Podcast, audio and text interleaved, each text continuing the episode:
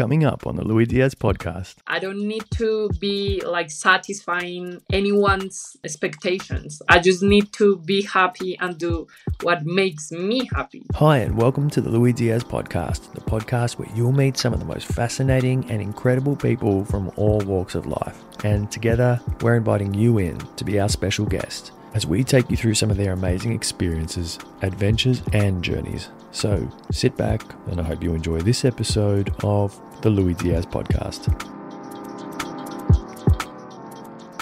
Cata Castaño, welcome to the Luis Diaz podcast. It's so great to have you here. You know, one of the reasons why I really wanted to have you on the podcast was because a good friend of mine and a former guest that people might remember from episode 12, Kat Huang, said that you're a badass woman. And I figured anyone that Kat describes as a badass woman is someone that I'd really love to have on the podcast. So welcome. Oh, thank you, Luis.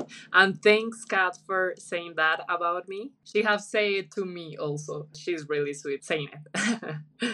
Yeah. And then I obviously connected with you, and then I sort of went through all your social media and I understood why she described you as a badass woman, because there's a lot to you. Obviously, you're very active, you're very fit, but I just want maybe you to introduce yourself and sort of talk a little bit about who you are and what you do at the moment in your life. Okay, so I met Kat because we both do aerial silks, like circus stuff, some people call it that. Mm-hmm. She's also a really badass woman. She's really strong and she's a really good performer. I'm really friendly too. So when she came here to Colombia with all her abilities and all her muscles and her strong body doing cool stuff in the silks, I was like, oh my gosh, she's really good. I need to know more about her. And that's how I met her. But well, when you, Luis, told me we're gonna do this episode, you sent me some questions about it that made me think. And you asked me, how do you describe yourself? Yeah. I describe myself as a passionate learner. Yeah. I really love learning things, especially like things that involve my body, like putting my body on challenge. So yeah, that's how I describe myself. Why I said that? Well, I think I never grow up. My body did, but I have an internal child inside me that always tells me to go do things that maybe some people in their adult life don't do. Yeah, yeah. So I was like 28. I started roller skating. And I love it. Like, I love just going places and trying new things and finding different kinds of movements, climbing things. I see the world like a playground.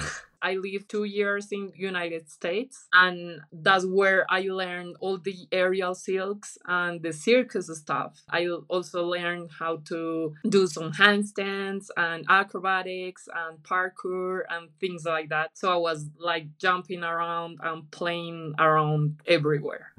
Yeah, wow. You know, I love the way that you described the world just then. You see the world as like a playground. Super interesting. And I did go through your Instagram. I was going through it last night, and there was this one montage that you had of basically all of the different activities that you do in one of your videos. And I was like, oh, wow, it really put it into perspective for me how active you are. And yeah, I think one of the things that got me so excited to want to talk to you was that idea that when you wrote to me in reply to my questions that, you know, you have this inner child that never left your body, because we're sort of thrust into growing up, aren't we? Like none of us, or some of us, really want to grow up. I spoke to someone who's a fan of the podcast recently, and we talked about this notion about growing up. And I said, oh, you know what, I never wanted to sort of grow up. You know, I loved being a kid. You know, I loved climbing trees. I loved doing all this stuff that I did. I loved how able I was too. Like my body could do things that it definitely can't do now. And she was saying she wanted to grow up. She was really looking forward to growing up. And I think maybe for different reasons, because I think when you're a child, you're a bit restricted. You can't drive, for example. And so there's things to look forward to about growing up as well. But then you go to like these yoga classes or something like that, or you start to sort of venture into the world of spirituality. And then you start hearing things as an adult about your inner child, you know, discovering your inner child again or listening to your inner child. So it's a notion that I've become a little bit more familiar with now, that inner child, and letting that inner child, you know, have a voice or be seen or let the inner child play. And one of the interesting, fascinating things that I learned from being in those yoga type environments, I suppose you'd say, and by the way, I probably come across like I do a lot of yoga.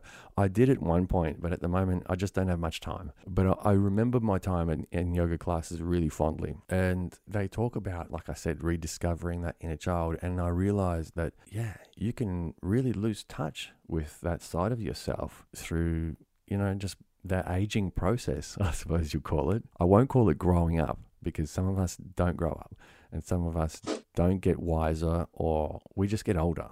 Right? Yeah. And I think we do lose that. And I think it's a beautiful thing when you discover that, you know, you have an inner child, or like that you love to play. And so, yeah, that's one of the things that I really loved about your write-up and your introduction, of course. And it's funny that you said that you took up skating at the age of 28, because I was 29 when I picked up skateboarding. And, awesome. Yeah. And I had tried when I was 6 years old, and I fell off and put a hole in my chin and had to get stitches. And they're oh, no way.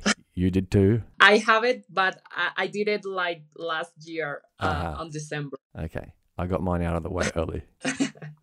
Yeah. Ah, oh, there you go. Comparing scars, by the way. If you can't see us right now, we're comparing scars. Yeah, I can look at mine. That's pretty good.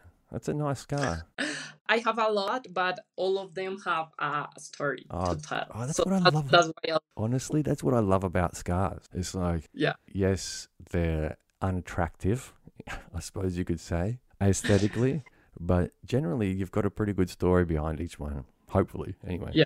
But yeah, there's that notion of that inner child. And the other thing about it is that being a lifelong learner, something I could also really relate to, because I feel like maybe not as much with my body, although I do love learning about my body and its capabilities for sure, especially when, like I said earlier, like I come back to like an activity that I used to do when I was younger and I can't do that anymore.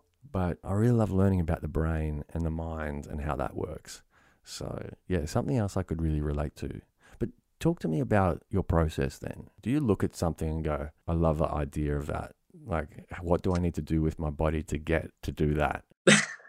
Well, before that, I want to reply something about this all inner child and yoga, let the inner child out. I think when you're an adult, you kind of think a lot about things after taking decisions. And when you're a child, you don't. It's like just happens. You just go run because you want to run, or you just go and try something new because you want to feel what that feels in your body. So I think that's what happens with me. I don't think that much about doing things. It's just like, just let's do it and let's see what happens. I don't care if I'm good, if I fall, because I know sometimes I can fall. Sometimes that might hurt my body, but I really want to try it because that's something that I haven't done it. And I want to have this feeling in my body. When you're a child and when you're discovering the world, you want that feeling in your body. Mm. So that's what happens with me. I'm just looking for new feelings for my body all the time. And I'm also looking to see what my body is able to do. So I love that. Yeah, I love routine. Like I like to have a daily routine. Sometimes I do things to keep my body in shape, to have the ability to do the other things that I like. So to do that, I do CrossFit because that keep my body in the shape that I want and that I need to do the other things that I like. Yeah. Because these kind of sports that I do sometimes are hard with my body and I need to have the muscles to do it, because aerial silks are really hard, but beautiful. You feel like you're leaving all your emotions there. It's like art, but also you need to work with your muscles. So it's like a combination of two things that I really like. That's why I have been consistent with this sport. And when I skate, I feel like I can go anywhere and I'm super free and I just enjoy like the wind in my face. It's just like a really good feeling. Like I don't have to worry about anything else. Yeah. I do love that. I think there's so much that you talk about there that's about mindfulness, isn't it? I think it's another kind of mindfulness. Yeah, let's talk about that. It's like a mindfulness, but with your body. Like you're feeling going inside you to the outside. Yeah, it's true. Because I've felt this before and I've talked to other skaters about it when I was learning how to skate. We were talking about the same thing. Just like nothing else matters. Like just you and the board. You're in the present. And I think sometimes adult life makes you forget about living the present. And that's what really matters. Yes. Yeah. Oh, so good. I love that because it's bringing me back. You're bringing me back to those feelings. Remembering what it was like to be on the board. I don't skate much lately, but I want to get back. It's really cool. Yeah, I want to get back into it. It's like you said. And it becomes addictive, right? This feeling becomes addictive. That's what happens with that kind of sports. Like you have so many goals to work to be able to do one thing. Yes. You have to go to a process that is like.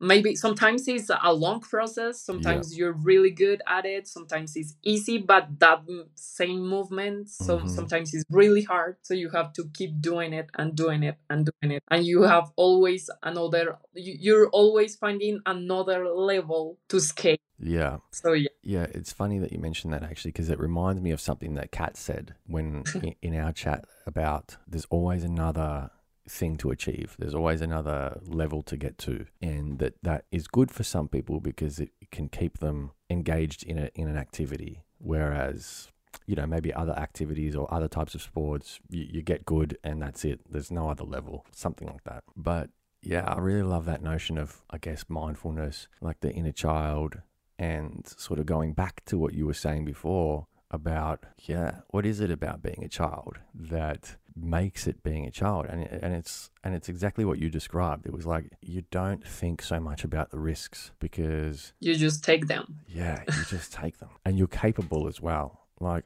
I remember when I was like maybe 10, 12, whatever. Like I was very, very. My mum used to call me like a monkey because I could just climb to the top of a tree like really easily. Like I used to do that too. Yeah. Yeah. That was really cool. And now I look, if I went to the same trees, I'd be like, oh, that first branch is going to be a problem. You don't do that. I'm sure you don't. It's not like for you, but for me, it's like, I just can't do what I used to do anymore. And part of it is my physical capabilities have changed. And the other part of it is the fear. Like, I have health insurance now. I did. I'm a good adult that pays for health insurance. Enjoying the episode so far? Be sure to follow us and leave us a review on whichever podcast platform you're listening on. Thanks and enjoy the rest of the episode. So. Yeah, but I think, I have fears. I feel scared sometimes.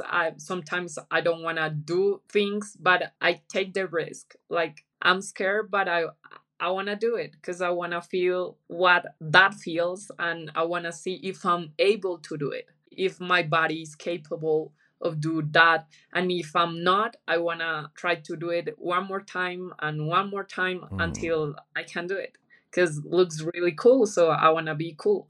Yeah. Oh, you definitely look cool when you're doing the stuff that you do. Jeez.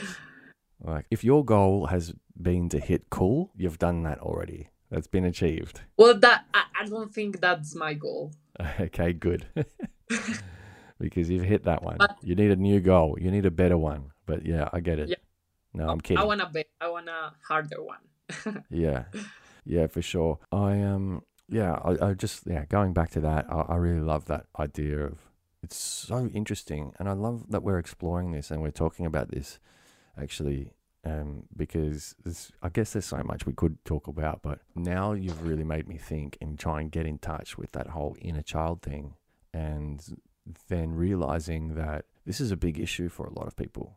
And the way that you described yourself was that, you know, you've got this adventurous spirit and you think your internal child never left your body. That's the way that you phrased it. And I find that super interesting because it says to me that maybe you have always just been like this, like your childhood into teenage years, into your early adulthood and beyond, right?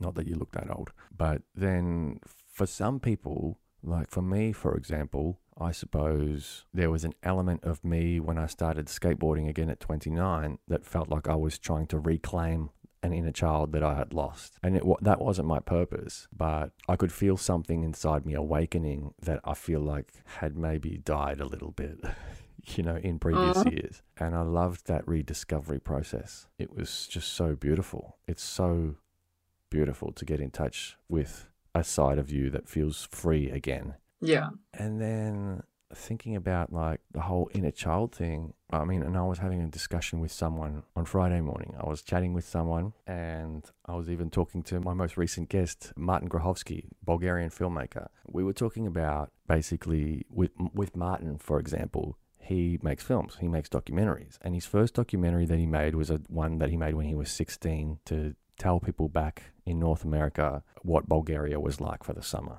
So he decided instead of writing them a letter or telling them about it, he made a film about it. And I was telling Martin that I feel like his current documentaries still have that feel all these years later.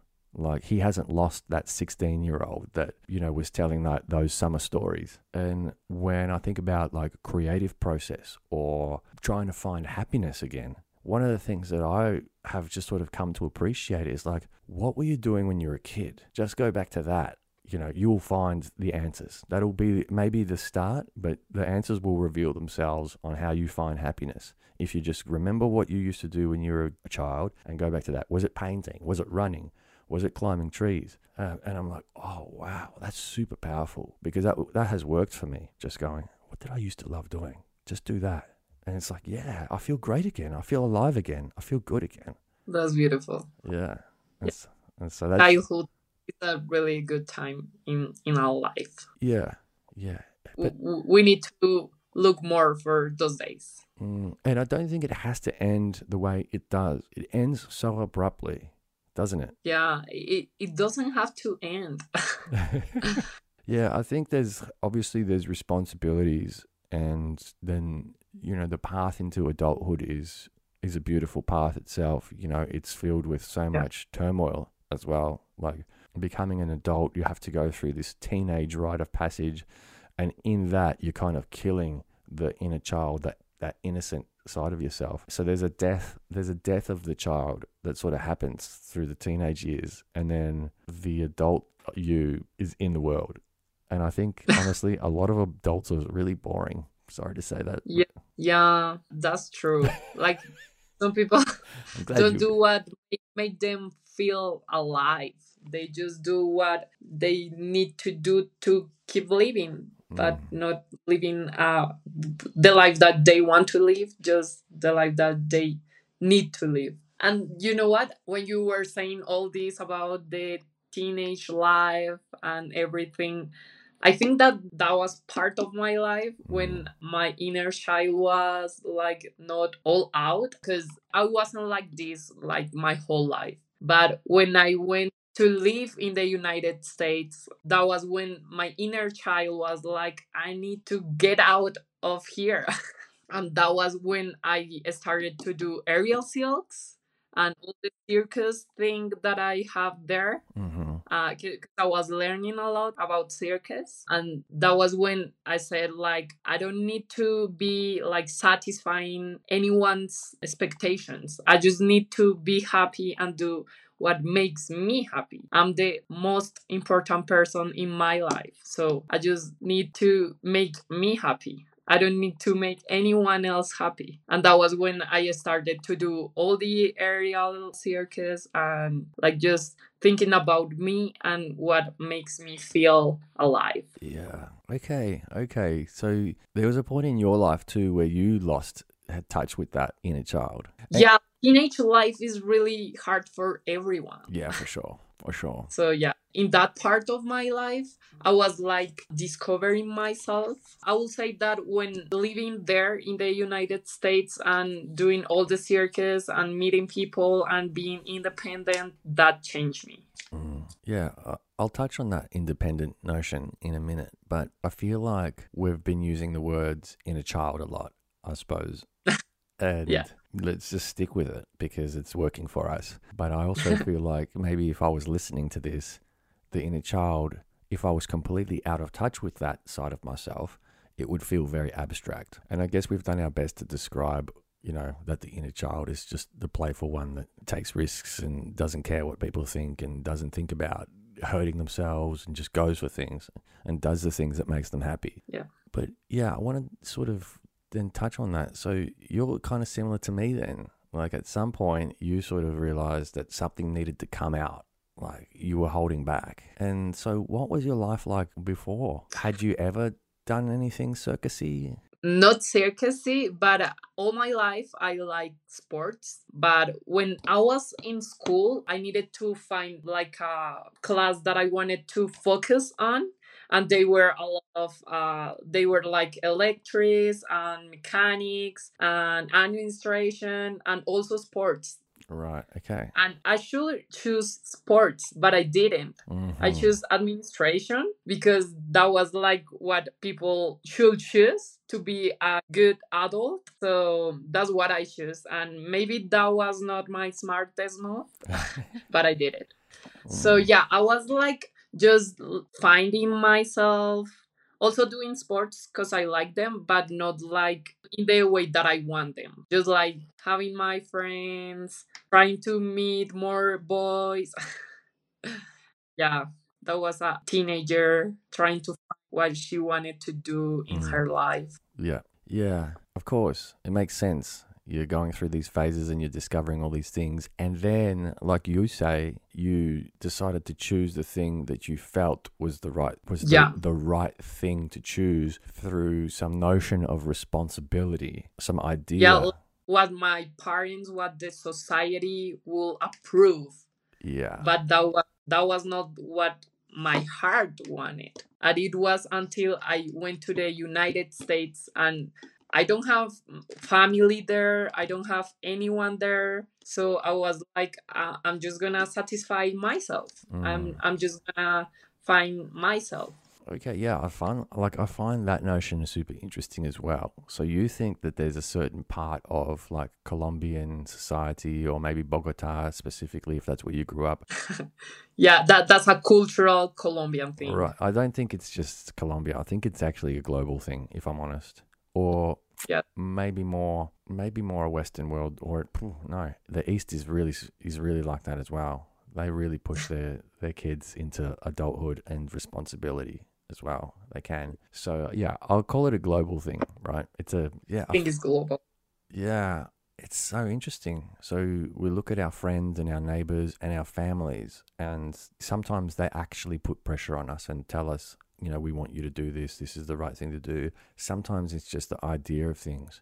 My daughter at the moment is going probably through the same exact thing at the moment. Actually, she's just about to turn 15, and she called me up the other day, and she's like, "Oh, I've got to go to school, and I've got to present 2 career choices to the career counselor there," and I was like, "What?"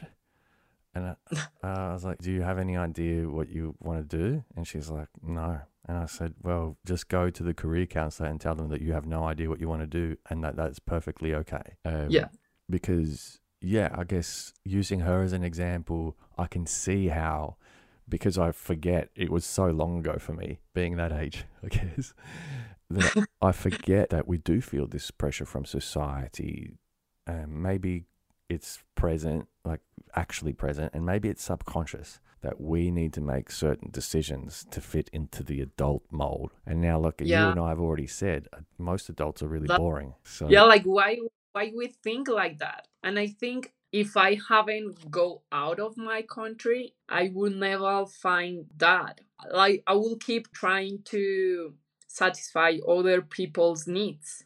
Yeah, that's a big one. That's a whole other topic in itself, isn't it? But it's so true. Like we make decisions sometimes to please other people and not ourselves. And that's what I love about your story, is that you talk about making you happy and discovering those things that makes you happy. So important. Honestly, you could be listening to this right now and just go, oh yeah, mm-hmm. Well, that sounds nice, but really, like, to put it into practice, like to break the shackles of pleasing other people and to just go and please yourself, that's so liberating in life.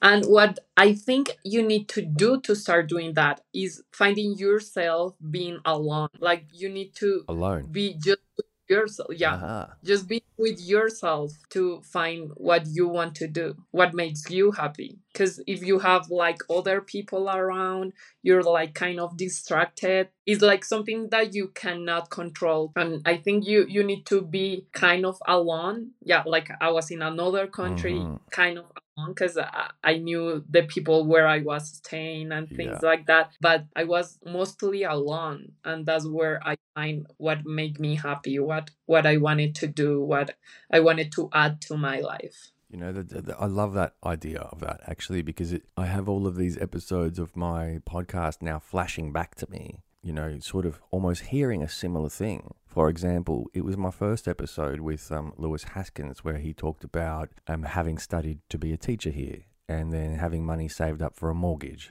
And then obviously that linear path of life, going to do your career, buy your house, start your family, all of that. But then it wasn't until he had a trip to Tanzania where he saw things, and then he decided to completely change his trajectory and become a filmmaker. You know, and I think that process that you're talking about in your own experience about going to the United States and feeling liberated from these structural, like, society expectations of you is actually really common, more common than I even thought. And yeah, it's such an important thing to do, to get out of your physical environment, especially because you might not realize that your physical environment, your immediate community, might be the ones that are holding you back, whether it's consciously or subconsciously. Like, it's in your head maybe. Because, for example, you might come back from, you know, that time away where you've discovered yourself and you've reignited your inner child. You might come back home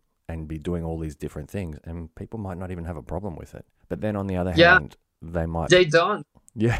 See?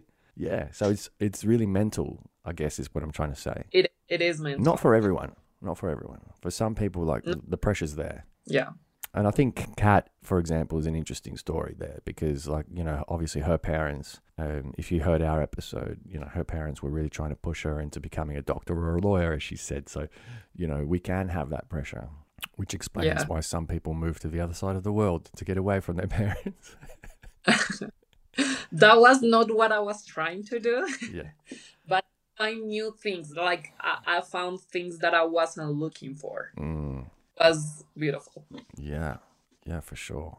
And then obviously the roller skating came in at some point. But yeah, it's funny that you say that. And then also what I just remembered that I wanted to touch on was that, you know, I kind of feel, and I hear this a lot, and it's definitely true, that Latin American culture is very patriarchal. And so, you know, as a woman, I can imagine, and you can correct me if I'm wrong here, but I can imagine in a patriarchal society that there's also that added pressure of feeling like you need to just do what you're told or be responsible, or you might feel like in a patriarchal society that you have less freedom to make choices that are related to your happiness. Well, that have changed a lot. It's not like old days, but yeah, sometimes is maybe just in our heads that we think we need to not find our happiness but find other people's happiness, like build a family and find their happiness. And our happiness should be the last thing, but it's not like that. Yeah, well, I'm glad that you said that it feels for you like that sort of whole patriarchal side of it is the old days, because I see it come up a bit, you know, now for people that sort of are traveling through South America, for example. One of the beautiful things that Lucy Barnard recently said to me, actually, was that she does touch on, like, South America being generally quite patriarchal, But then she also said that when she goes into towns and she tells these people that she's doing this incredible hike from basically the tip of Argentina to the tip of Alaska, she's hiking all the way from south to north. Yeah. And she said that when she goes into the towns and tells people what she's doing, she said it's especially the men that say to her, wow, incredible. Yes, of course you can do it. And I really love that. I really love that these notions of Latin culture being highly patriarchal, they're starting to break down. And that you don't, like, obviously you from there, living there, you don't feel that as strongly anymore as maybe women once did. It's really great to hear. Yeah. But well, about what we were saying before, I remember a story. Yeah. I think one of the greatest trips that I have was when I travel alone. I have done it once, and it was to a city here that is called Santa Marta. It's like in the coast with the beach, and it's really, it's a place where you can rest, but it's a place also where you can find a lot of adventure. And I was there. I didn't know what I find there. And it was really cool. I took my roller skates and I climbed kind of a mountain. I went to Taganga. It's called the place that I went in my skates. And it was a really good experience because I was there just looking things that make me happy. Yeah. And I met a lot of people, but I didn't need to ask anyone to, oh, what do you want to do now? Oh, let's do this tomorrow. I was just like, oh, tomorrow I'm going to do this. And I did it, and it was really cool. Mm. And it was like a lot of adventure there. So that was really cool. I was jumping in these like ropes that are like in the trees, and you go down to the sea. And that was really cool. I was surfing. I was like, yeah, was a really good experience. Yeah, yeah. I'm just looking at images of Santa Marta now, and it does look like, you know, not only like a beautiful holiday destination, but it does look adventurous. I can see the mountain. It has this kind of tiki feel about it, like with little huts and things that I can see as well. I have a bit in my Instagram about that trip. Yeah, so it was like sort of that traveling on your own where you sort of felt like really liberated. Yeah. And I think, you know, to touch on that, you know, we do rush into adulthood in ways like, and getting into relationships is really one of those hallmarks of adulthood, right? A lot of people, when they become adults, get the job, study something, maybe start a job, start the career or whatever that might look like, and find a partner, girlfriend, boyfriend, whatever it is. And yeah, I think we tend to rush into that. Like, I know I certainly did, as I said. Well, yeah, I mean, I have a career and I work as a normal person. I work in a university in communications, but I'm also in the side finding new things to do, new things to learn for hobby. Yeah. And I think that's important to say, like, that you definitely still have a life that is of responsibility that you have. But I guess touching on that whole idea of getting into adulthood quickly, I think the whole thing about you just saying that you feel like you're most free to discover yourself and the things that make you happy when you're alone. I think that a lot of people can forego that completely when they find a partner and they feel like they need to do things together. Yeah. Well, yeah, partner is a big deal. Like, it is, yeah. I think some people find a partner to not being alone because they don't feel that good with themselves. Like, I feel really good just being with me. I enjoy my company. So for me, it's not that easy to find a partner because I feel complete. Some people don't feel complete, and that's when they start to find a partner early, maybe, in their lives. But because I feel really good with my life and with my company, I enjoy being alone also. So if right now I'm not with anyone, but maybe in the future, if I'm with someone, it has to be because I really enjoy their company, not because I need them to complete something in my life, because my life is already complete. I love the way that you put that, because like, you didn't pull any punches there. For real, that's a thing that for a lot of people, even listening right now, I can imagine thinking about current relationships or past relationships, thinking, oh, yeah, is this relationship serving me? Why am I here? Am I happy with myself? Those are really hard questions to ask yourself and hard things to really reflect on. Yeah, like that's the thing that you need to do first. You first need to be happy with yourself before being happy with anyone else. Because if you're not happy with yourself, you cannot be happy with anyone else. Yeah, 100% agree with that. You know, and that's through like living the experience, realizing that maybe at times I wasn't most happy with myself, and maybe I'm still not, but I'm discovering it. It's a process. And I understand that by being on my own and not having a partner at the moment, that allows me the opportunity to discover that, what most makes me most happy. It gives it the space. Yeah, it's so important. So important. So underestimated, because it's like, yeah, we were talking about this adulthood, this rite of passage. And I feel like it's such a hallmark of adulthood. Finish school, get a job, find a partner, settle down. In that exact order. Yeah. And obviously finding a partner is a key pillar of that, right? But what they don't tell you is that if you haven't found yourself, you might never find yourself, or you might lose yourself completely in the process of that togetherness, of creating that bond. And I think it takes a lot of courage to realize that. And I'm like, I'm kind of just sitting here thinking, wow, I'm like got little goosebumps when you said, I love my own company, because how many of us can actually say that? And here you are. It's like, what? This person loves their own company? I don't even think about that, but I realize that I kind of do too. Yeah. And it's very selfish, and it is. Yeah. And it's okay, because the first thing you think is, that's so selfish. But also, hang on, there's actually nothing wrong with that. There is nothing wrong with being selfish from time to time. Not all the time. Yeah. Of course. Yeah. I love people. I'm also really friendly, and I have a lot of friends, and I'm a good friend also.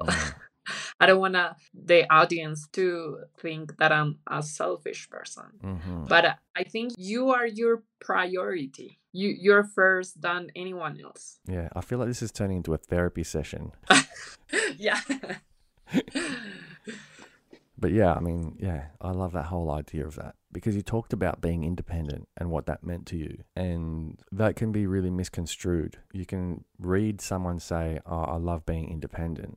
And there's so many ways that you can take that. I think some people, their idea of independence comes from a place of being jaded from a relationship where they felt maybe oppressed. And independence is there like, fuck you to the world, or something like that. Or like, I'm independent, you know, like, look at me. But it's not really like that at all with you. With you, it's an appreciation for the gifts that you can bring into your own life experience through the process of discovering your alone time and what you're capable of. Yeah, it's more like learning about yourself, what you like, about what you're able to do. That's beautiful, I think. Finding yourself is a really cool thing to do.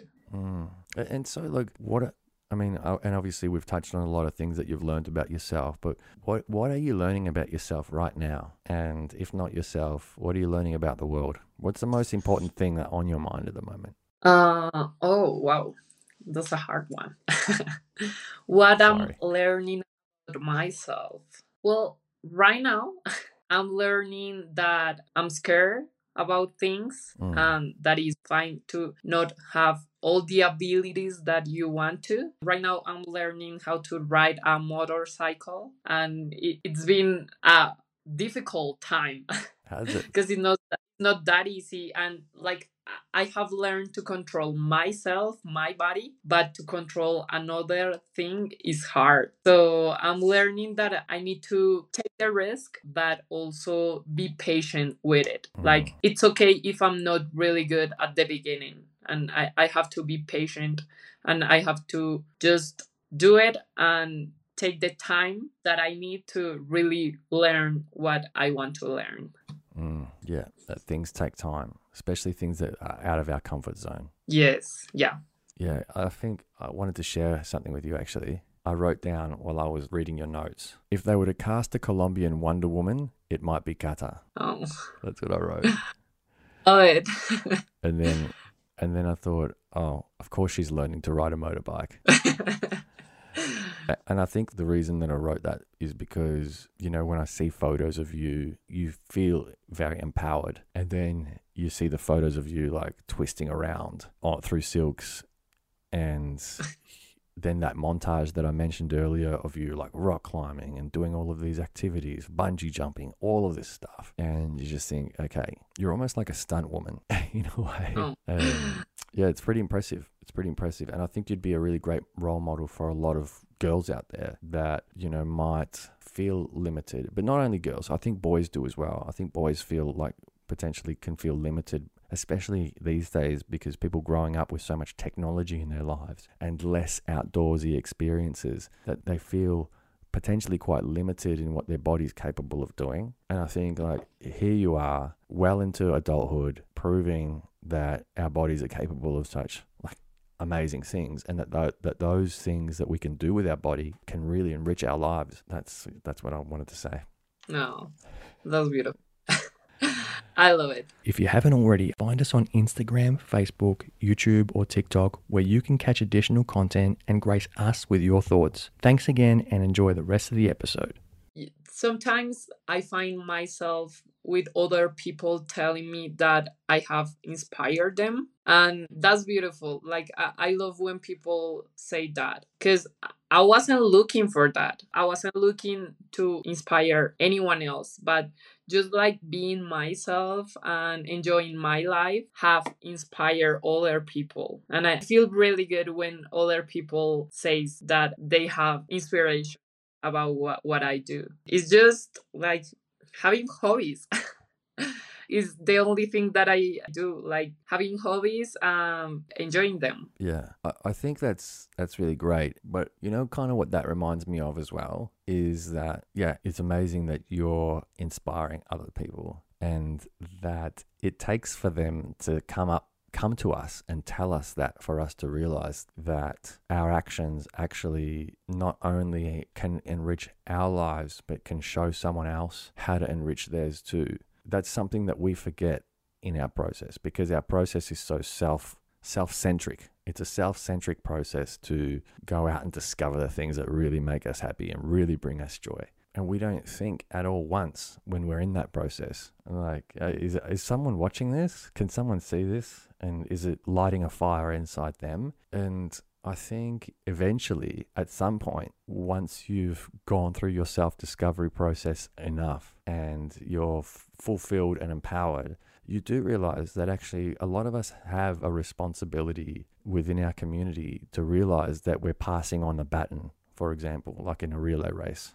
You know, like, hey, this is how I discovered my process, and this might be how you can discover yours too. Yeah. That it's not actually, in the end, it's not really a selfish thing, that it can be such a great thing for our communities to be able to share that and acknowledge that. Yeah. Yeah. Sometimes I think some people like force themselves to inspire others, mm-hmm. but they don't enjoy it. Like, they just want it for other reasons. No, because they like enjoy what they are doing. They just want like to, I don't know what, mm-hmm. but yeah, they're not enjoying it. And I think enjoying what you do, that is what inspires others. Yeah.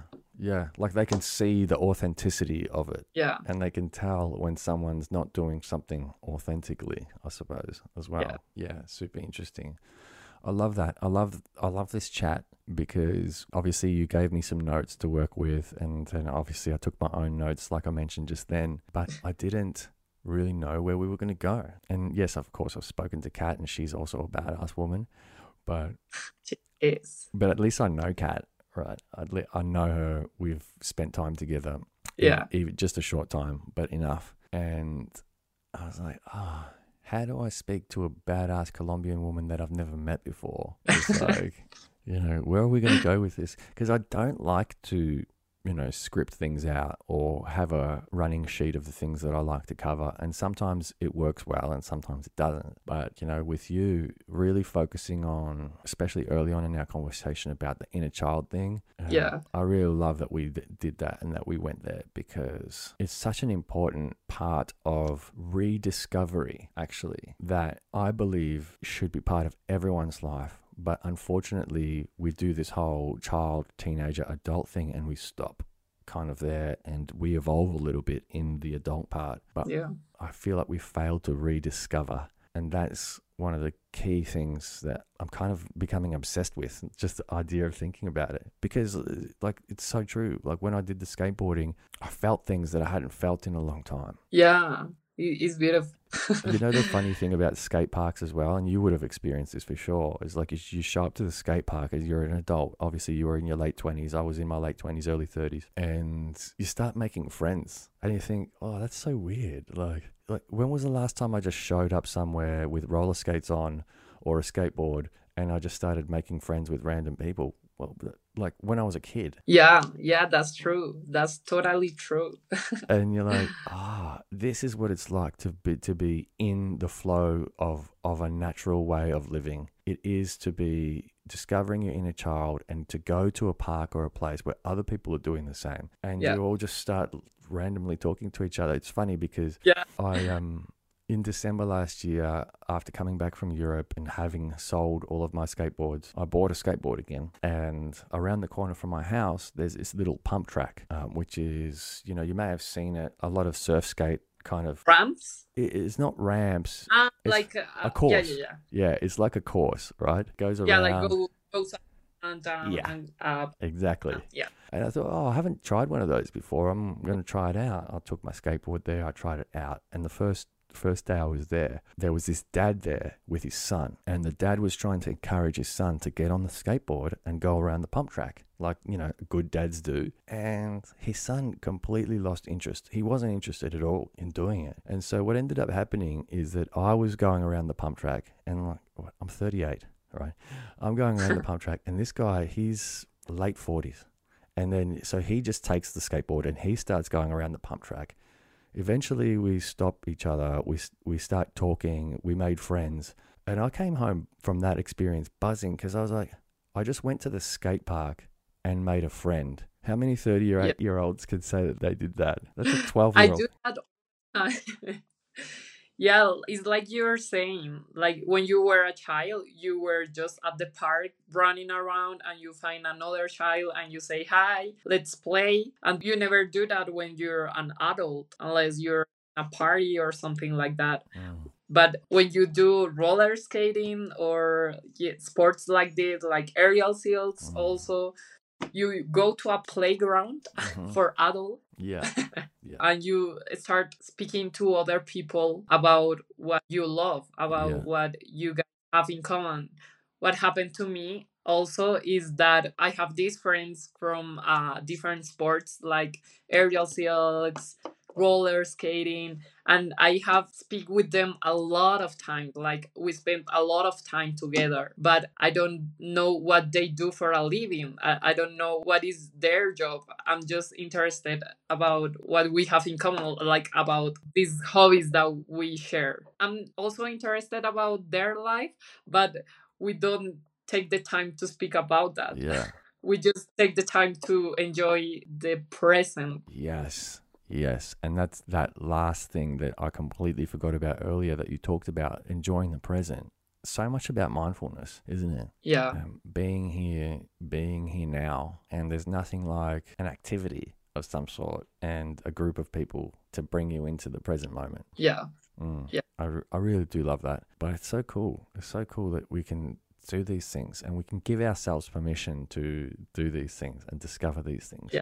And not be limited by this idea of age and responsibility. Yeah, that is not important. Yeah.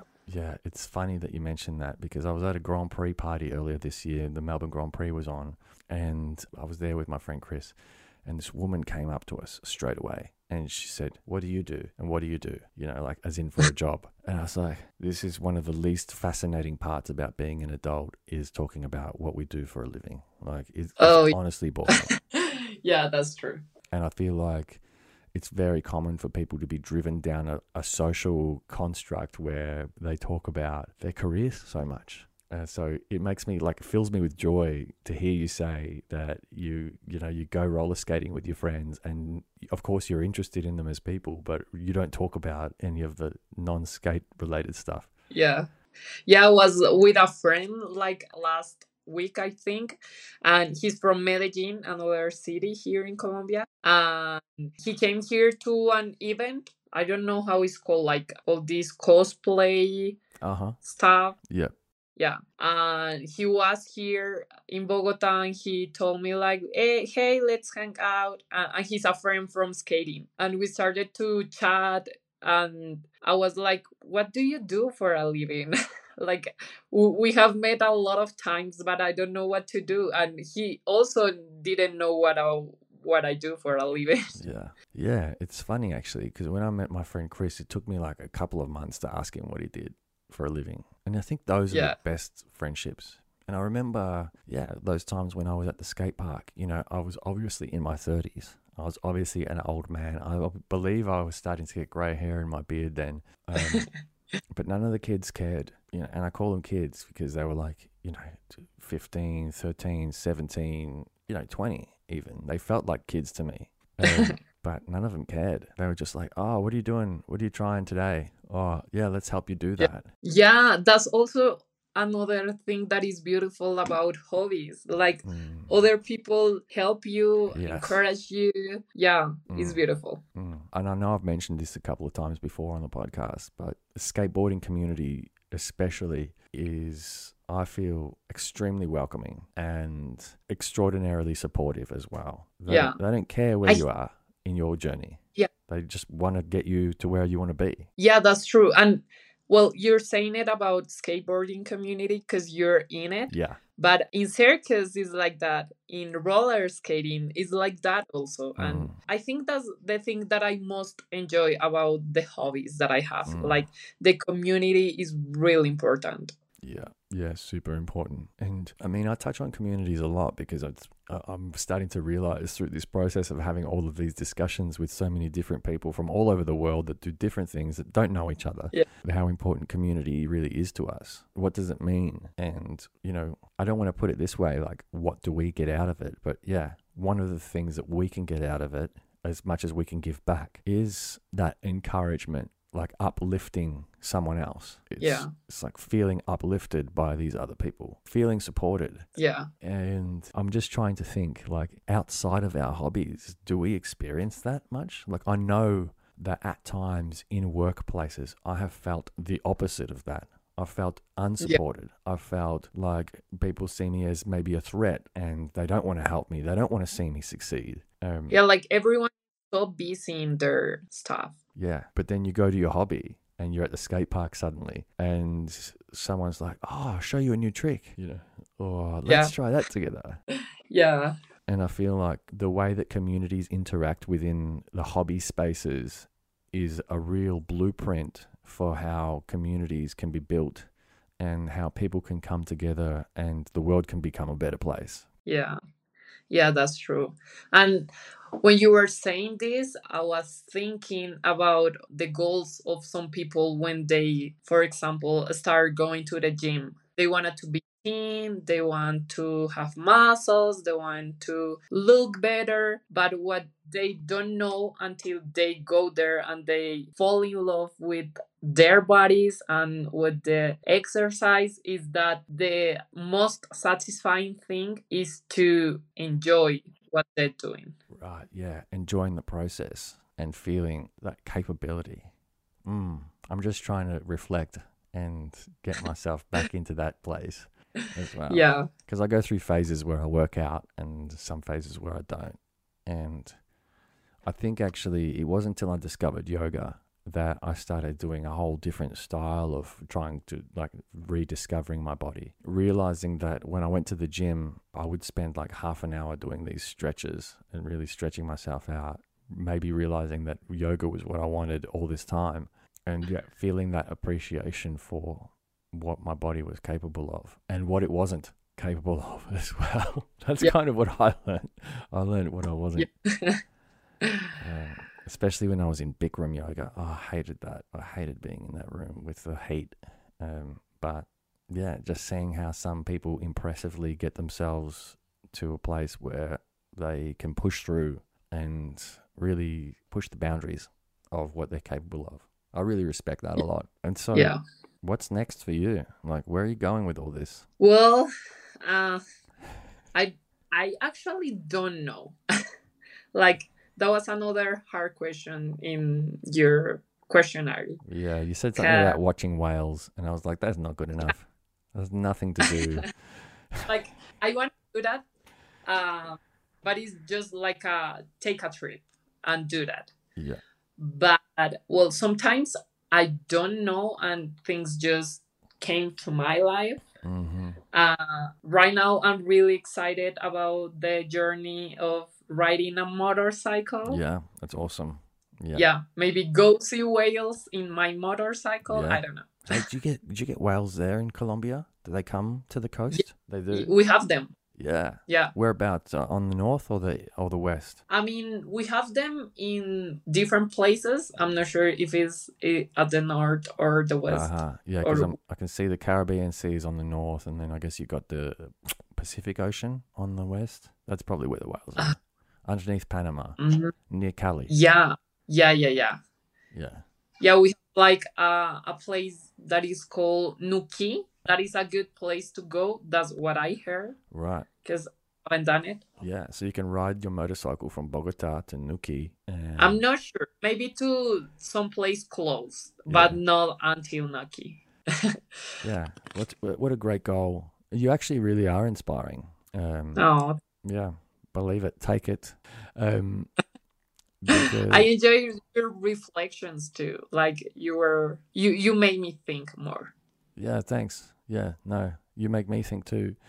But yeah, I guess, you know, life can be really sad if all it is aging and responsibility. And I love how we both agreed that most adults are boring earlier, because I don't want to come across the wrong way when I say that, but it's true. And, you know, that's why so many of us go to movie theaters to watch documentaries about people that are doing like incredible things, because something inside of us says, oh, wow, look at that. That person is doing something incredible. And what is that? Well, it's a choice that they've made to do something incredible. It's a choice that they made to be different and take risks. Yeah. And I think in your story, you've touched on all of those things. You've touched on personal choices. You've touched on risk taking. You've touched on being present in the moment. You've touched on community. You've touched on self-discovery through being alone and loving your own company. Like, all of these things are just like the key pillars of a fulfilled, happy life. And a fulfilled, happy life is a successful life for me. And we haven't even talked about career at all. Like, I didn't mention career in one of those. No. And so it's like, I think Kat has just helped me to understand. Your reflections have helped my reflections. Same way here. Yeah. It's been so good. And I don't want to end this conversation at all. It's hard to end conversations like this. Yeah, it is. But I think...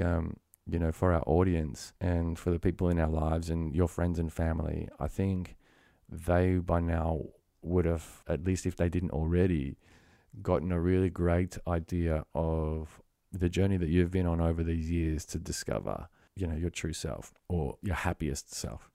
And I think, for example, in Australian culture, you know, if I can touch on something, there's a real idea that a rite of passage into discovery is by going out into the world and going and seeing things. And I 100% agree that that's definitely a way. But one of the things that's becoming more and more evident to me, and especially by talking to people like you, is that when you go out into the world, it's also an amazing opportunity to go inwards and discover things about yourself as well. And that's another thing that you touched on through your trip to the United States, right? It wasn't about going to see the Grand Canyon, you know, or the Empire State Building. It was about what you were getting out for you. I love that. And I didn't know it. That was the best part. Yeah. Sometimes you take risks and you don't know where you're gonna go, like what you're gonna find there. And sometimes you find most things that you were expecting or better things. Ah, oh, God, yeah. You know, I love that. I love that so much because it's so true. I love that you say that when you take risks, you discover things that you didn't necessarily intend or think that you'd discover. Yeah. Really reminds me of the time when I spoke to Morgan Bryant in episode 20, that she was traveling overseas and she had this Lonely Planet guide, and then she just closed it and put it away and just decided to see what she found on the road without the Lonely Planet guide. And she found this like beautiful place that, you know, she'll always remember, because to her it was like that symbol of like, put the book away, close the expectations, the known things, and look for the unknown things. The unknown things are a lot of the time, the most valuable things for us. But yeah, it's been amazing to talk to you. It has. Finally get to know you. And thank you for agreeing and coming onto the podcast. It's been so great to have you. You've given us so much gold in our conversation, but I wondered if there's, you know, any piece of advice that you might have for people before we leave. I will say just like find your happiness. You're the most important person in your life. Yes. It's something that I can really resonate with, and hopefully it's ringing in the ears of people right now as they're listening to this. So yeah, Cata, I want to say a big thank you to you for being on the podcast, and I can't wait to come to Bogota and hit the skate park with you sometime. Oh, that will be amazing. Thank you, Louis. That was a really, really good chat. And you're welcome here whenever you want. Oh, for sure. Of course. Yes. Kat's invited me before. And you have 2 invitations now. I have a responsibility to come to Colombia really soon. Yeah. Yeah. Yes. I should really start booking that trip. It's been awesome, Cata. Thank you. Thank you, Louis. We'd love to know what you thought of that episode of the Luis Diaz podcast. You can find us on Instagram, Facebook, YouTube, and even TikTok to let us know. And be sure to follow, subscribe, and leave us a review on Spotify, where you can catch some of our other really great episodes. Thanks for listening, and catch you next time.